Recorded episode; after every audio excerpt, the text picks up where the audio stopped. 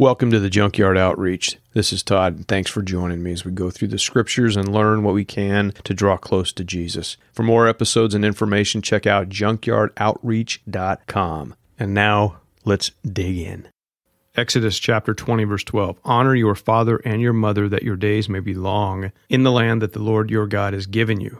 God gave Moses the Ten Commandments immediately after the nation Israel left Egypt, and he did so to establish a rule of law for this new free people. They were slaves, now they were free. So they needed instruction on how to live, and that's what the law is all about how to live so that they can be blessed. And that blessing comes from honoring God. So God's giving them the law, saying, This is how you honor me, so I can bless you. But they rebelled against God, and as a result, they received a 40 year timeout wandering in the wilderness, which was miserable for them. When that generation dies off, Moses, who's still alive, reiterates the law in the book of Deuteronomy for the new generation that was preparing to enter the land that God had promised that previous generation. And he writes in Deuteronomy 5:16, "Honor your father and your mother as the Lord has commanded you, that your days may be long, and that it may go well with you in the land that the Lord your God has given you." And Paul reiterates the command in his letter to the Ephesians in Ephesians chapter 6 verse 2 says honor your father and mother and then in a parenthesis he adds this is the first command with a promise that it may go well with you and that you may live long in the land. So there's a promise attached to the command and with the promise in scripture comes a reality. If we do the things God has commanded us in the scriptures, we will see the reality of God in our lives and in this particular promise God will bless those who honor their parents. And one thing that often goes unnoticed is that this does not only apply to children in the home. This applies to anyone whose parents are still alive. So as they grow old, we still have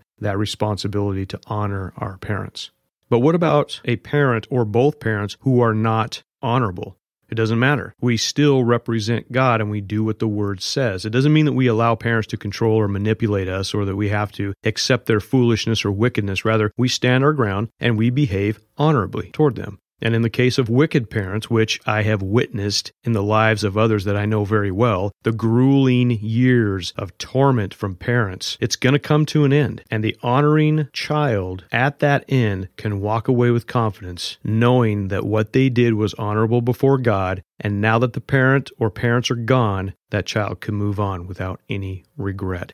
Another important factor when honoring your parents is that you're teaching your children. When they see us honoring our parents in a way that is right, they will understand that this is good. And then in time, when they're changing our diapers, they can know that they are doing what is right because they've seen it demonstrated. There's no questioning that. It's that love, it's that honor that we have instilled in them by demonstrating that now they have received and made it their own. And we're the beneficiaries of that. And another benefit, as our children grow up, they have a deeper level of respect and commitment to the family because the family unit should really come together when a parent needs to be cared for. In Mark chapter 7, Jesus rips the religious leaders because of their traditions, putting them on the same plane as God's word. They were doing things that were completely insignificant in their relationship with God, but they were making them more important than the actual law itself. So Jesus says in verse 6 Well did Isaiah prophesy of you hypocrites, as it is written, These people honor me with their lips, but their heart is far from me. In vain do they worship me, teaching as doctrines the commandments of men. In other words, they're teaching that their commandments that they make up are on the same level as the doctrines of Scripture. They should be equally weighted. And Jesus is like, That's stupid.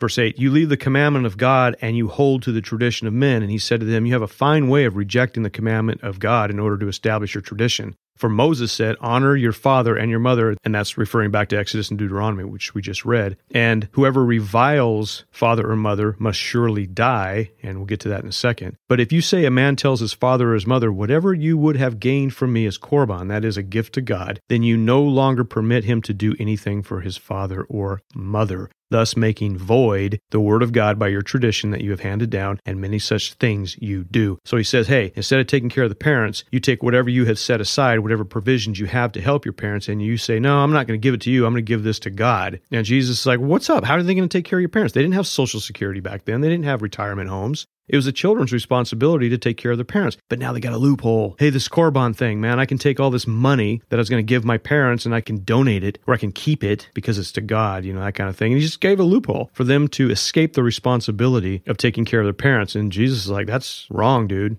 Exodus 21 17, whoever curses his father or mother shall be put to death. Leviticus 20, verse 9 Whoever curses his father and mother shall surely be put to death. He has cursed his father or his mother, his blood is upon him.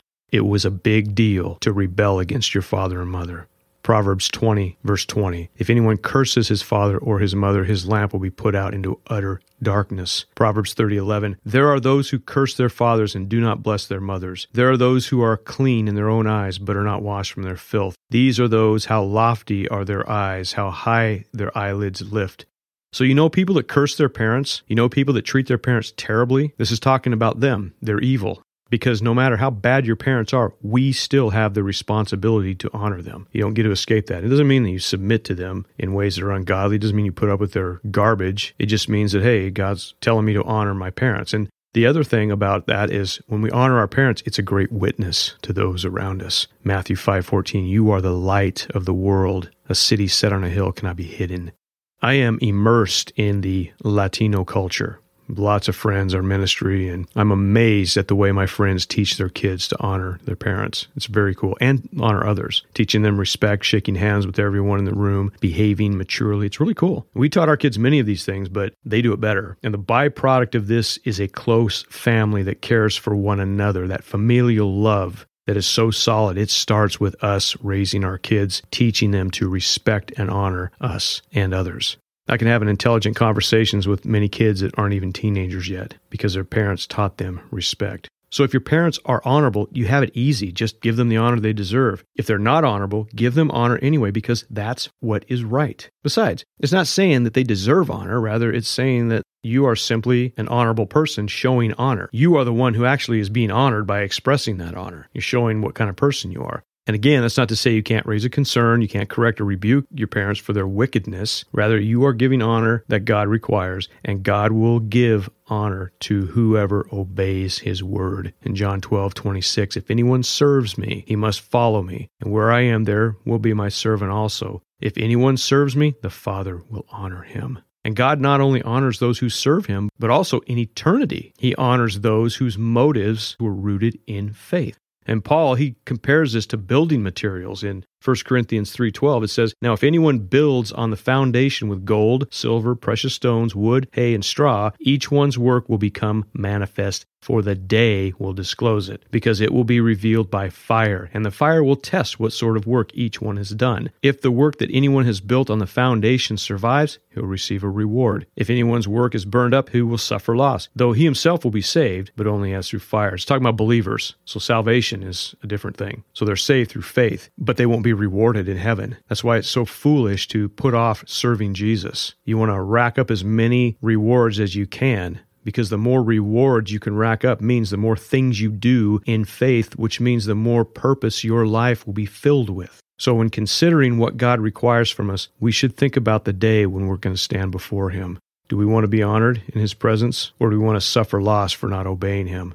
And it all begins with an understanding that God wants to bless His creation. He wants to show his love as a father to his creation, to all of his children. That's that relationship with God that we have. That's why we say brothers and sisters in Christ, because we have the same Father. It's our God who created us for a purpose. And when we do the things that God has commanded us to do in faith, people are going to see that and they're going to say, you know what? I see that person honoring his God who he believes in. And that just makes other people more intrigued. And when you see people honoring their parents, even when their parents aren't honorable, it really blows you away. It's bizarre. Why are you doing this? Why do you even care about your parents? Your parents were the worst parents I've ever met. They're evil people, and yet you still treat them like that? And you say, well, yeah, I do it because it's right. And that has a lot of weight to it. Because if they will honor their bad parents because it's right, you know that that person is trustworthy. They value what is right.